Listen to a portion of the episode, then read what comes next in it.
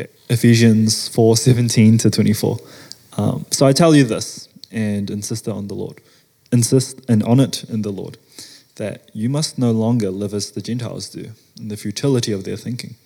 They are darkened in their understanding and separated from the life of God because of the ignorance that is in them due to the hardening of their hearts.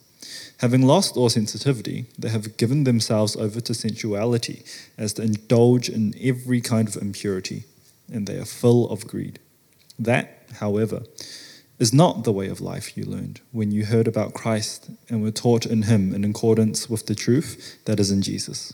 You were taught with regard to your former way of life to put off your old self, which is being corrupted by its deceitful desires to be made new in the attitude of your minds, and to put on the new self, created to be like God in true righteousness and holiness.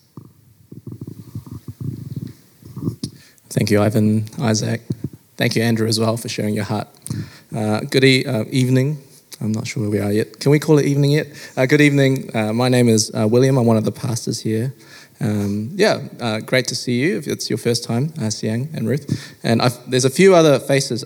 You probably have been here before, but they don't give you chocolates um, after your first time. But welcome back if you've not been here in a while, or just good to see you again. So, um, yeah, so um, uh, can you, if, it'd be great if you guys all keep open um, Ephesians 4 uh, in your Bibles, what Ivan just read. if you don't have a Bible, um, yeah, feel free to just look at your partners or your friends or uh, see how you go. Um, but we'll be following along fairly closely to Ephesians 4 17 to 24. So I'll give you time to look that up. Let me pray. Our gracious Father, you want us to be a new people set apart for you. Uh, we live in a world that is very different to what you uh, want us to be like, want us to hope like, want us to act like. And so help us to walk as new people in Christ. Uh, as we look at this wonderful passage, help us to rethink uh, what's in our hearts. Help us to rethink how we can deal with our sin.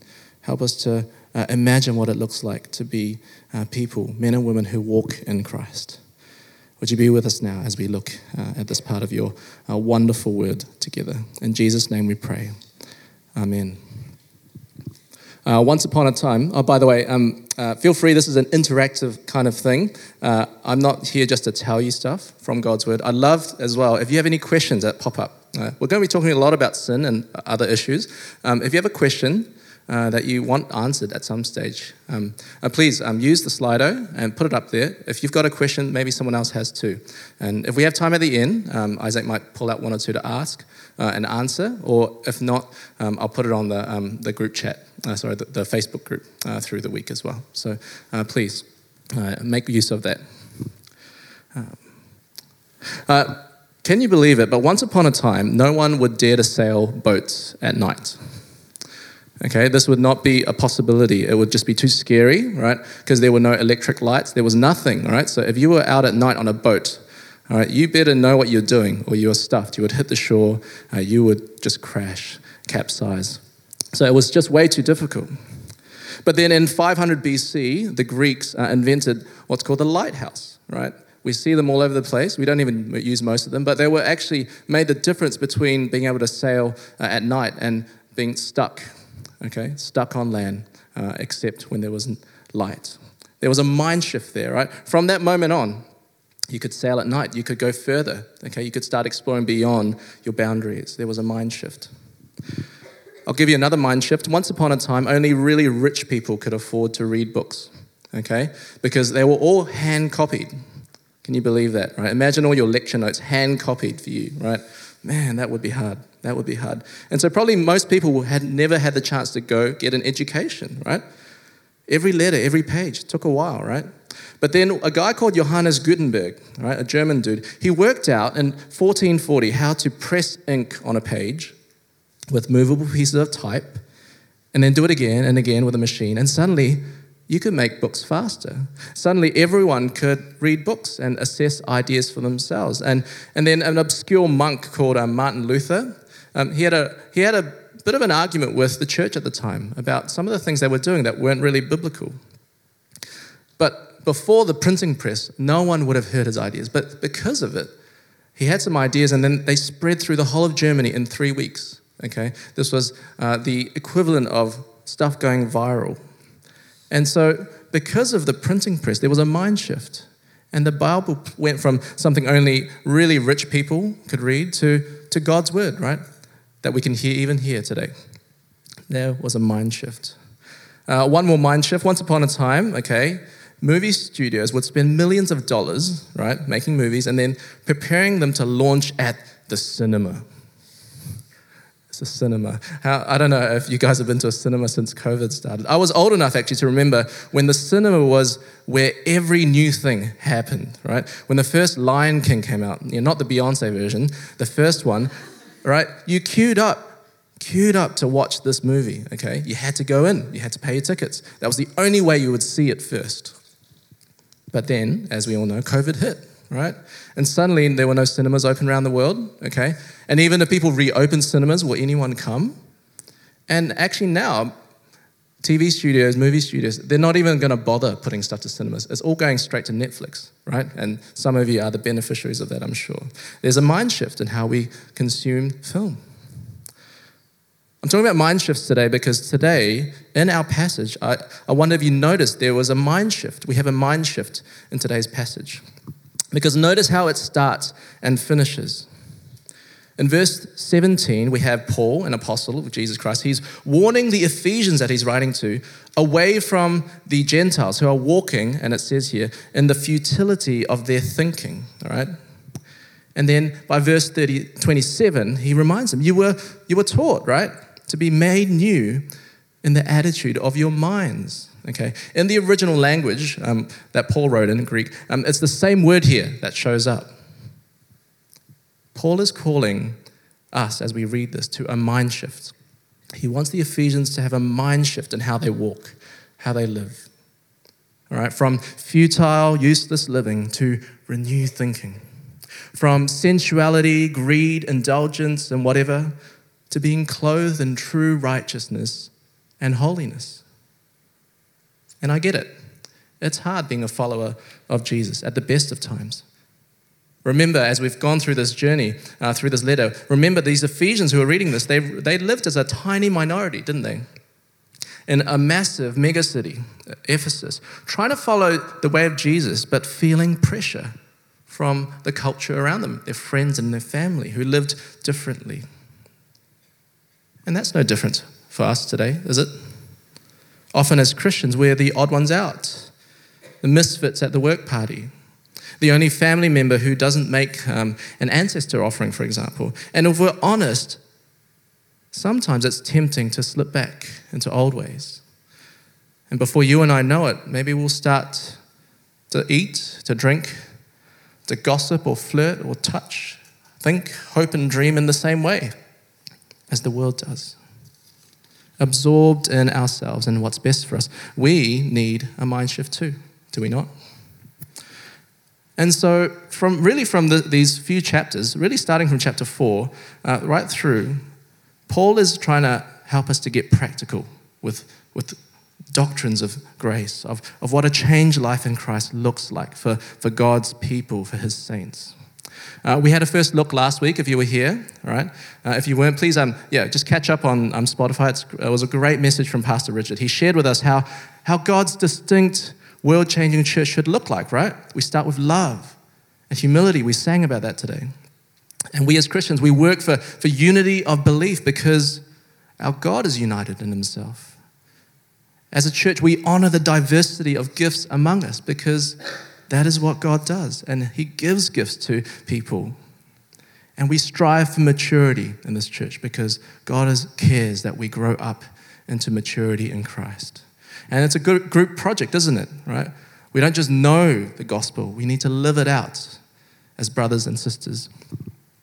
And Paul kind of switches from kind of those big words and big themes in uh, the first 16 verses of chapter 4. He switches from there right? Unity, diversity, maturity. He's now talking about our daily life, our moment by moment holiness. But notice this, right? In our passage, he doesn't lay out actually that much because I think what he does is this before he lays out all the commands, and we're going to hear them next week and the ones after, in our passage, he tells us about two mind shifts each of us need to really walk in Christ. So that's what I want to share today. There's a mind shift I think we need to pick up in two things. And these are two points for today's uh, message. There's, there's, a mind shift I think we need in what causes sin, right, that we see in verses 17 to 19. And then we're going to see a mind shift in how to deal with sin, all right, in the rest of our passage. Okay, two mind shifts, right? What causes sin and how we deal with it.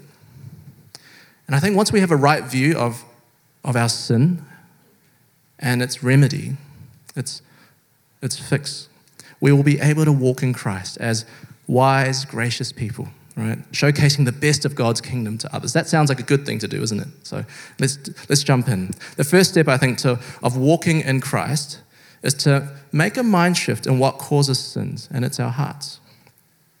Let me read verse 17 again. So I tell you this, and insist on it in the Lord. You must no longer live as the Gentiles do in the futility of their thinking. There's an urgency, right, to Paul's appeal. He says, uh, literally, I say this and I testify it, right? Or maybe there's one translation that's nice. I solemnly declare, it's kind of like a wedding vow, right? Then it says this don't live like the Gentiles do. Uh, literally, the Greek uses the word uh, don't walk like they do, okay? There's a, there's, a, there's a very close connection in how we live and how we walk, kind of in, in their mind. Paul is urging them literally to walk differently to the Gentiles. Uh, Gentiles is a funny word for some of you. Maybe it's your first time at church.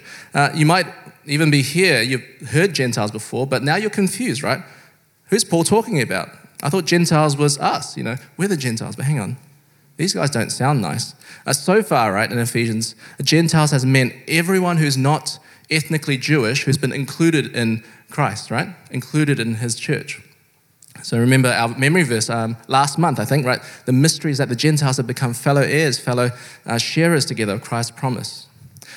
But Gentiles, right, can also have a narrower meaning to, to refer to those who live like the surrounding culture, right? Um, so maybe a word that we might use today is pagans or unbelievers or, or non Christians. Um, that's who I think Paul is referring to here in this passage, because that's how they're described. Right? Did you notice how they describe their futile thinking?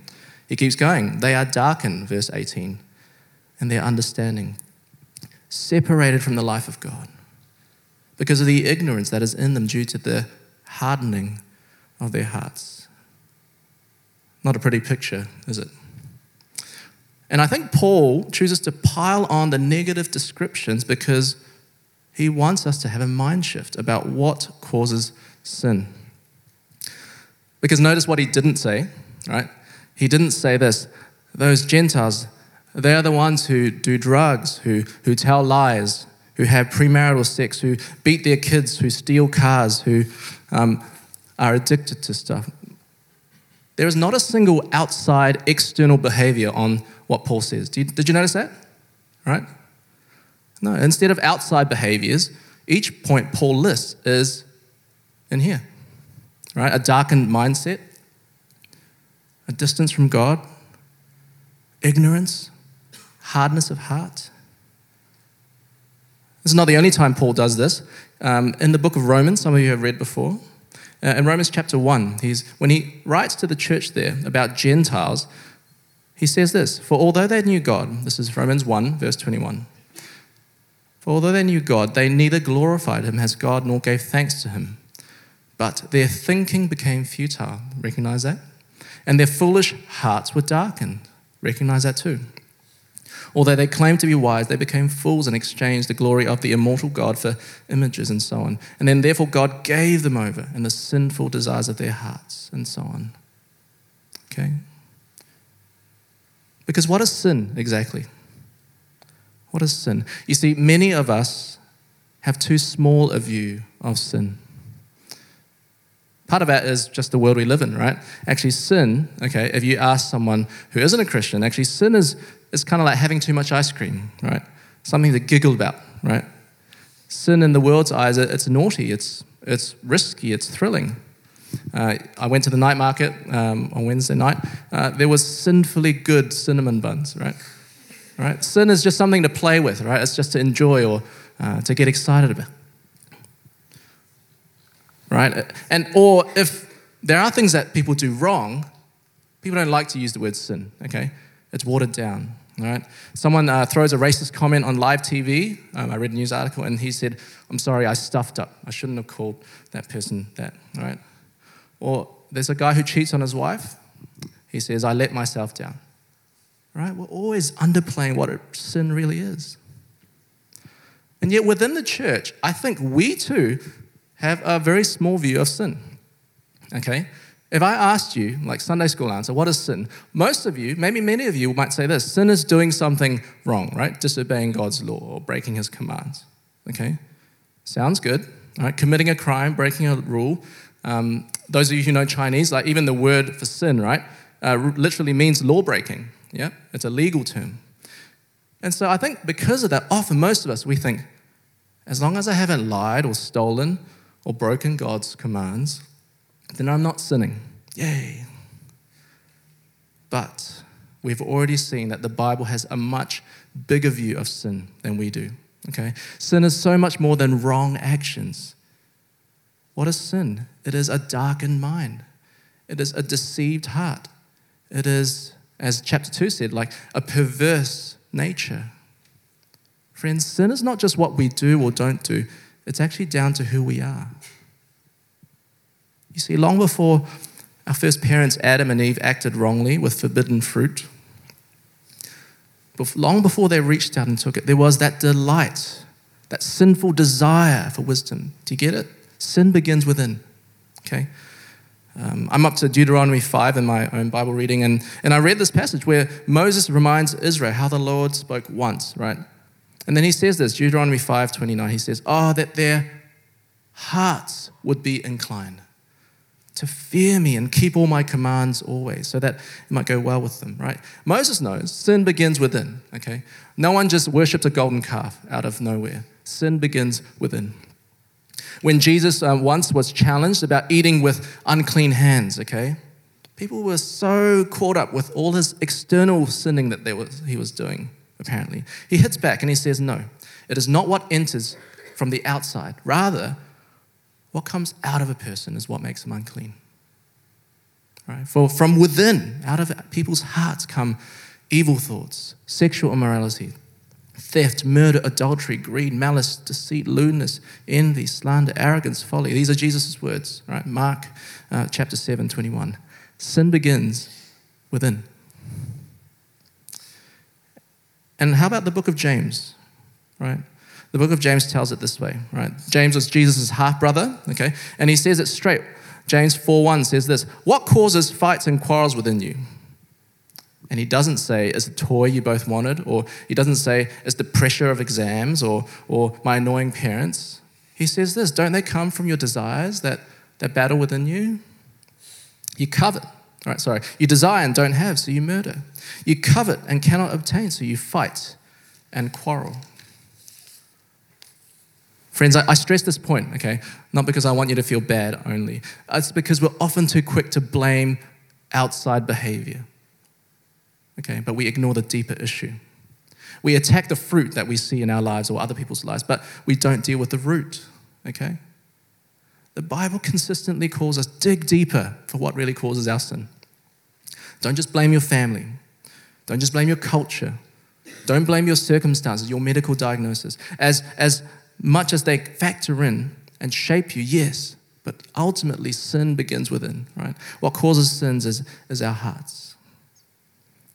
I mean, I think of myself, right? How too often I'm sitting at the dinner table. Eden will know. Yeah, she sees it every day, right? But sometimes I'll lose my temper, right, at one of my children. Can I just say, oh, no, it was, it was my kid. They were really working me up, right? No, who caused my sinful words? Not them. It was me and my sinful heart.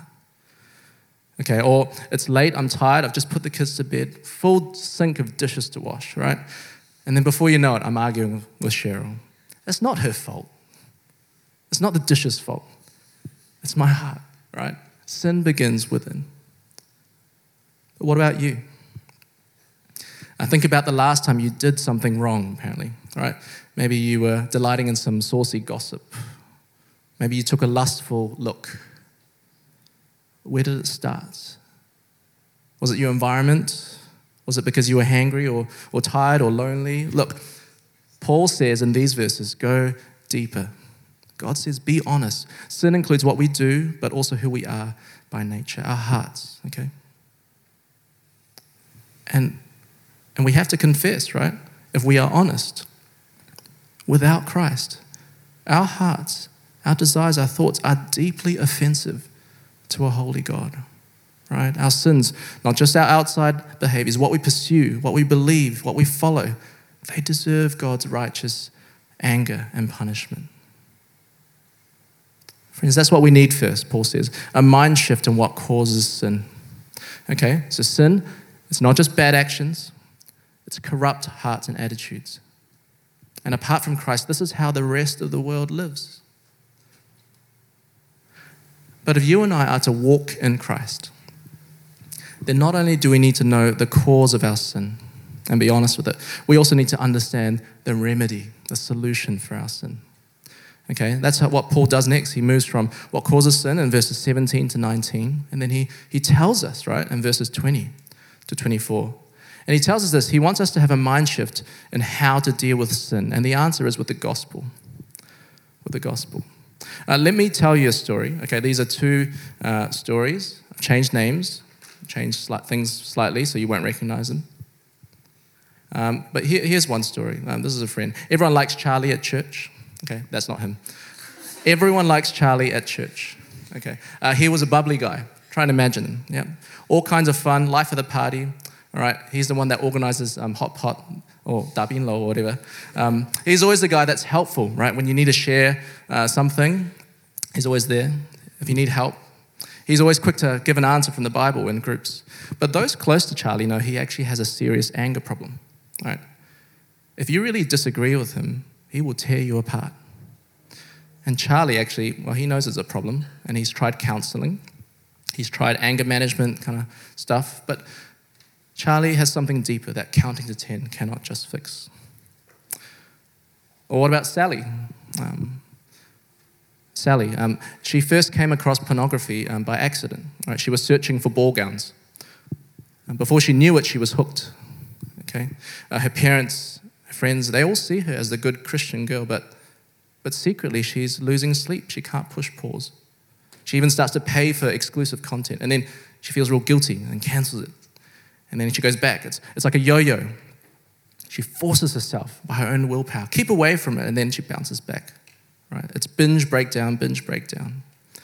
And many times Sally tries to stop, but she feels powerless. So, what would you say to Charlie if you knew Charlie? or Sally if she confided in you. Right? These are two familiar stories, right? And I wanted you to notice, underlying both of these stories was this. Too often, right, uh, Charlie and Sally, and most of us, I think, we try to deal with sin just by our own efforts, our own willpower, our own obedience. And sadly, our language sometimes in church doesn't help. Um, sometimes I hear people pray, right, um, or talk. Okay, I need to share with that non-Christian the gospel. Ah, oh, thank you. All right, that's great. Uh, and with Christians, I'm just going to tell them how are you going to uh, do this right? How are you going to obey God? How are you going to stick with Jesus? It's not wrong, but too often we only offer the gospel of grace out there, and we forget about it in here. All right. So we're almost saying as if it's also it's as if we're almost saying this, right? You're saved by Jesus but you keep being Christians through your own work. Can you see? Can you see something wrong there? Okay, we've adopted this mindset. The gospel is for newbies, and then after that, it's up to us. But what does Paul say here? Have a look. Verse 20.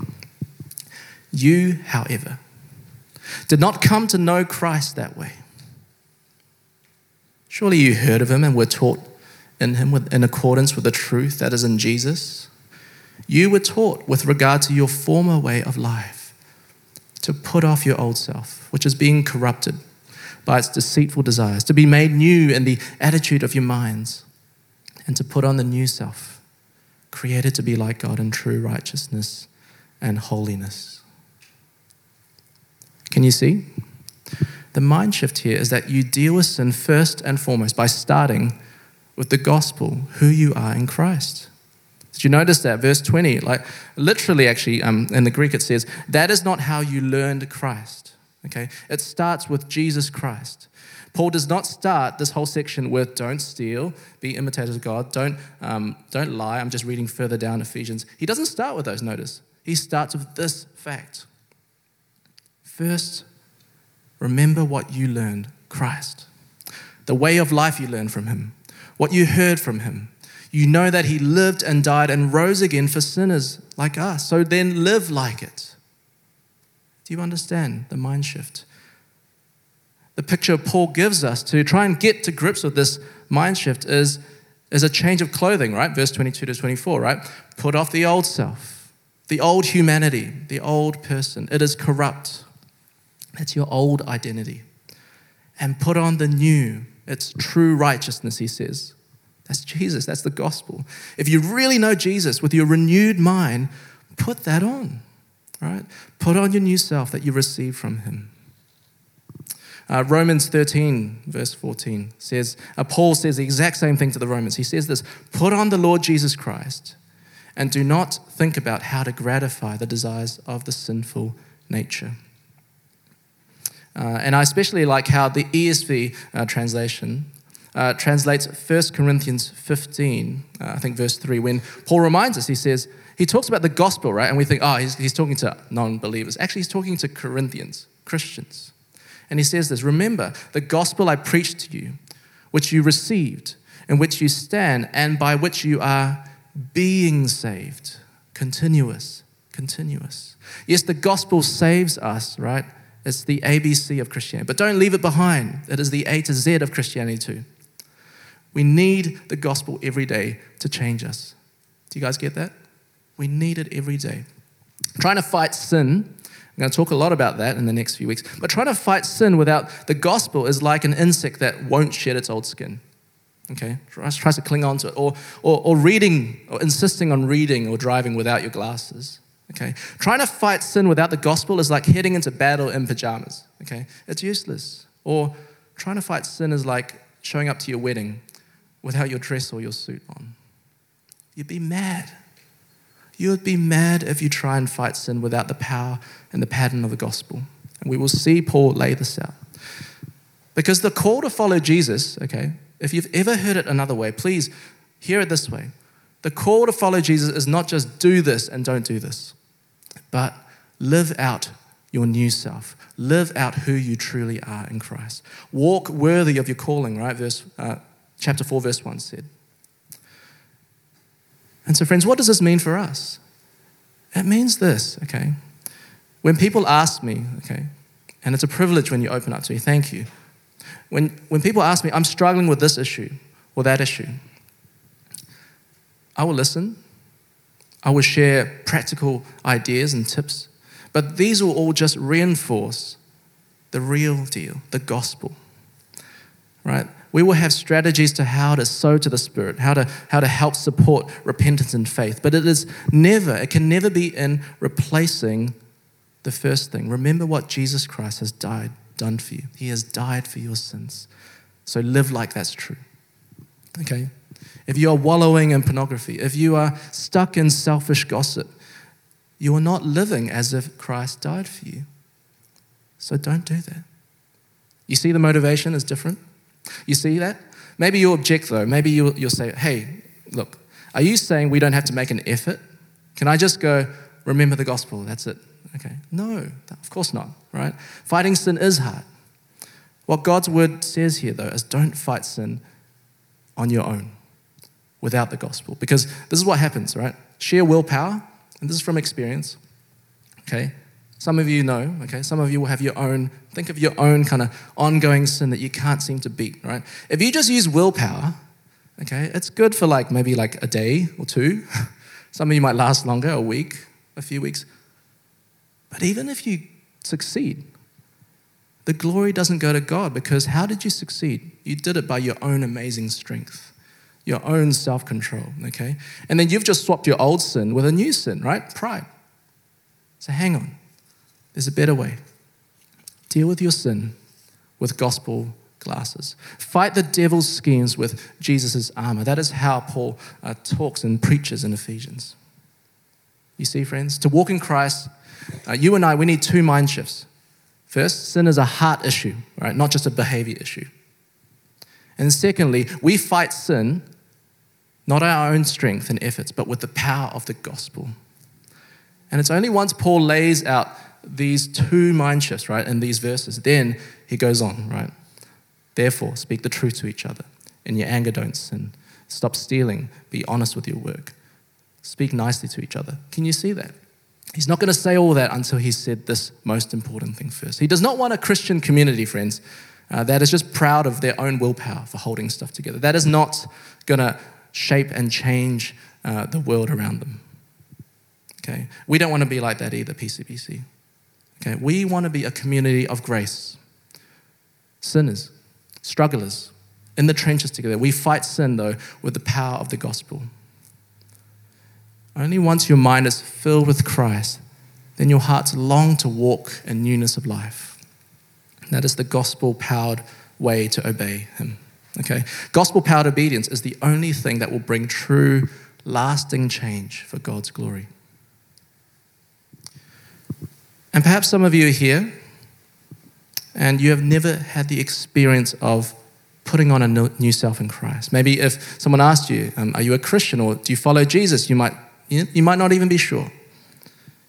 You might not even be sure if you have kind of this new self to put on that Paul talks about. If that's you, if that's you, can I say, keep listening in? All right. But see Jesus not just as your parents' thing, all right, not just your brother or sister's thing, okay, but not for you. Can I say also to you that church should not be about do this, don't do that, stop doing that, go there, all right? I hope you can see that. Ephesians, Paul has laid out, right, not a gospel of do this and not that. He's laid out a gospel of grace, of a new identity in Christ. And that's what he's inviting you to be a part of if you're not a Christian. Okay? If Christianity seems to you like a bunch of do's and don'ts, then I'm sorry. Then we as a church need to repent and change. We've not made it clear enough with our hearts, with our lives, and our motivations. But if you, right now, maybe you're not a Christian, if you desperately need a mind shift, inside you are, you are wrecked. You agree with Paul's description of being alienated far from God. If that is you today, come talk to me afterwards. But more importantly, consider that Paul wants to invite you to have a change in heart. Because without Jesus, the Bible describes you as the walking dead, right? And the futility of your minds. The Bible describes you as no, not just near God, but separated from God. That is the worst place to be. Let me tell you that from experience. Far from God, far from His love that we sang about, stuck feeding sins and desires that never stop growing. I would plead with you if you're not a Christian, repent, turn around, okay? Turn from your old self and look to Jesus and take Him on as your new self. Here is Christ, Jesus Christ. He is hung on the cross in love for your sins. And He says, Put me on. Put me on. Walk with me. So believe him. Learn him, as Paul says. Walk in him, repent and believe. You can even do it today if you have not done so. And yet it's no different to the rest of us here, right? All of us here need this gospel again and again and again. The gospel is for Christians too. We need, like Paul says, to repent and believe, to, to in his words, to put off the old and put on the new self in Christ. You must no longer walk like they do, right? Greedy for sin, broken by their desires, but instead keep believing that Jesus is better. Keep trusting that He is more beautiful, more believable, more worthy of our delight and joy than anything else that is in your life. Friends, to fight sin, remember Jesus is better than the smut that you're watching. He is far more satisfying than the memes that you are sharing mindlessly. He is greater than the gossip you are delighting in. Jesus is bigger than the approval we chase. He is better and closer than anything else or one we crave. Right? Every look at yourself, friends, take 10 looks at Jesus, our Lord and Savior. That's the way to fight sin your whole life. Let me tell you about Charlie. Okay, the story didn't end there. Uh, now, these days in Charlie, there's a growing delight, right, with God. It's not that he doesn't feel angry anymore, he still does, but he's learning to trust that God is in control. His anger is reflecting a, um, he realizes that his anger, when he gets angry, he's, he's trying to really be in control. That's the heart issue. And so he repents of that. And he says, Jesus, Jesus, take my life. Ruled it for me. And then in Sally, well, Sally, for Sally, after getting that the gospel is what drives change, sin and temptation left her.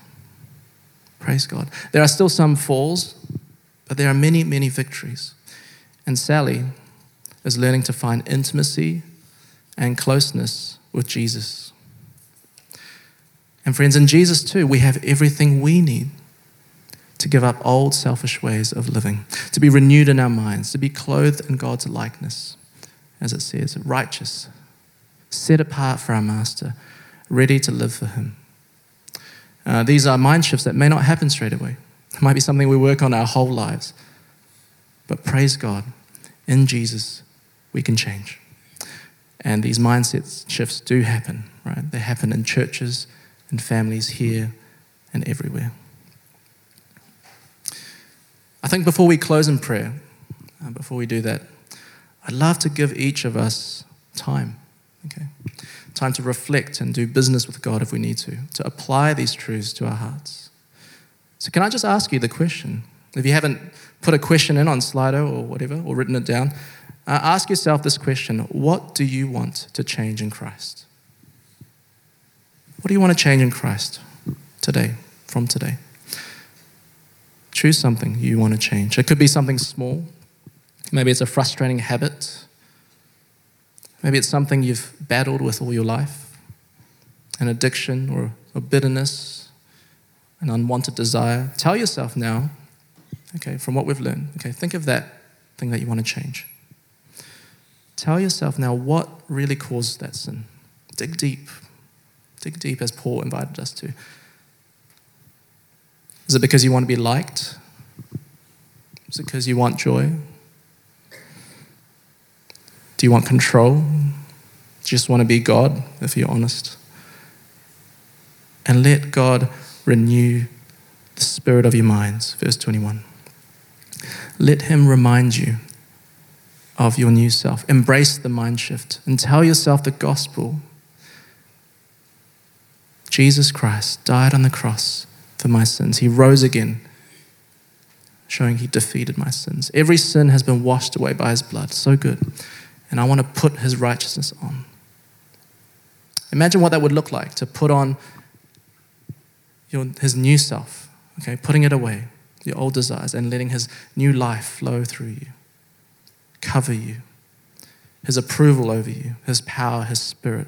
Have a think about what it would look like for whatever you want to change in Christ to be covered by the gospel.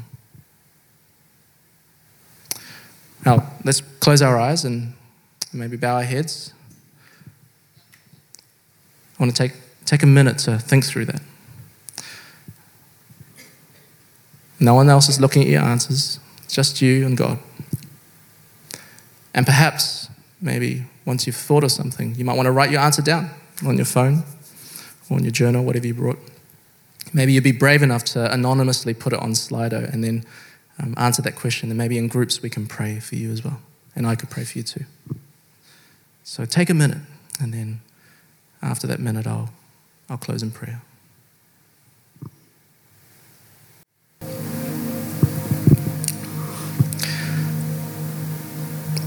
Jesus, we thank you.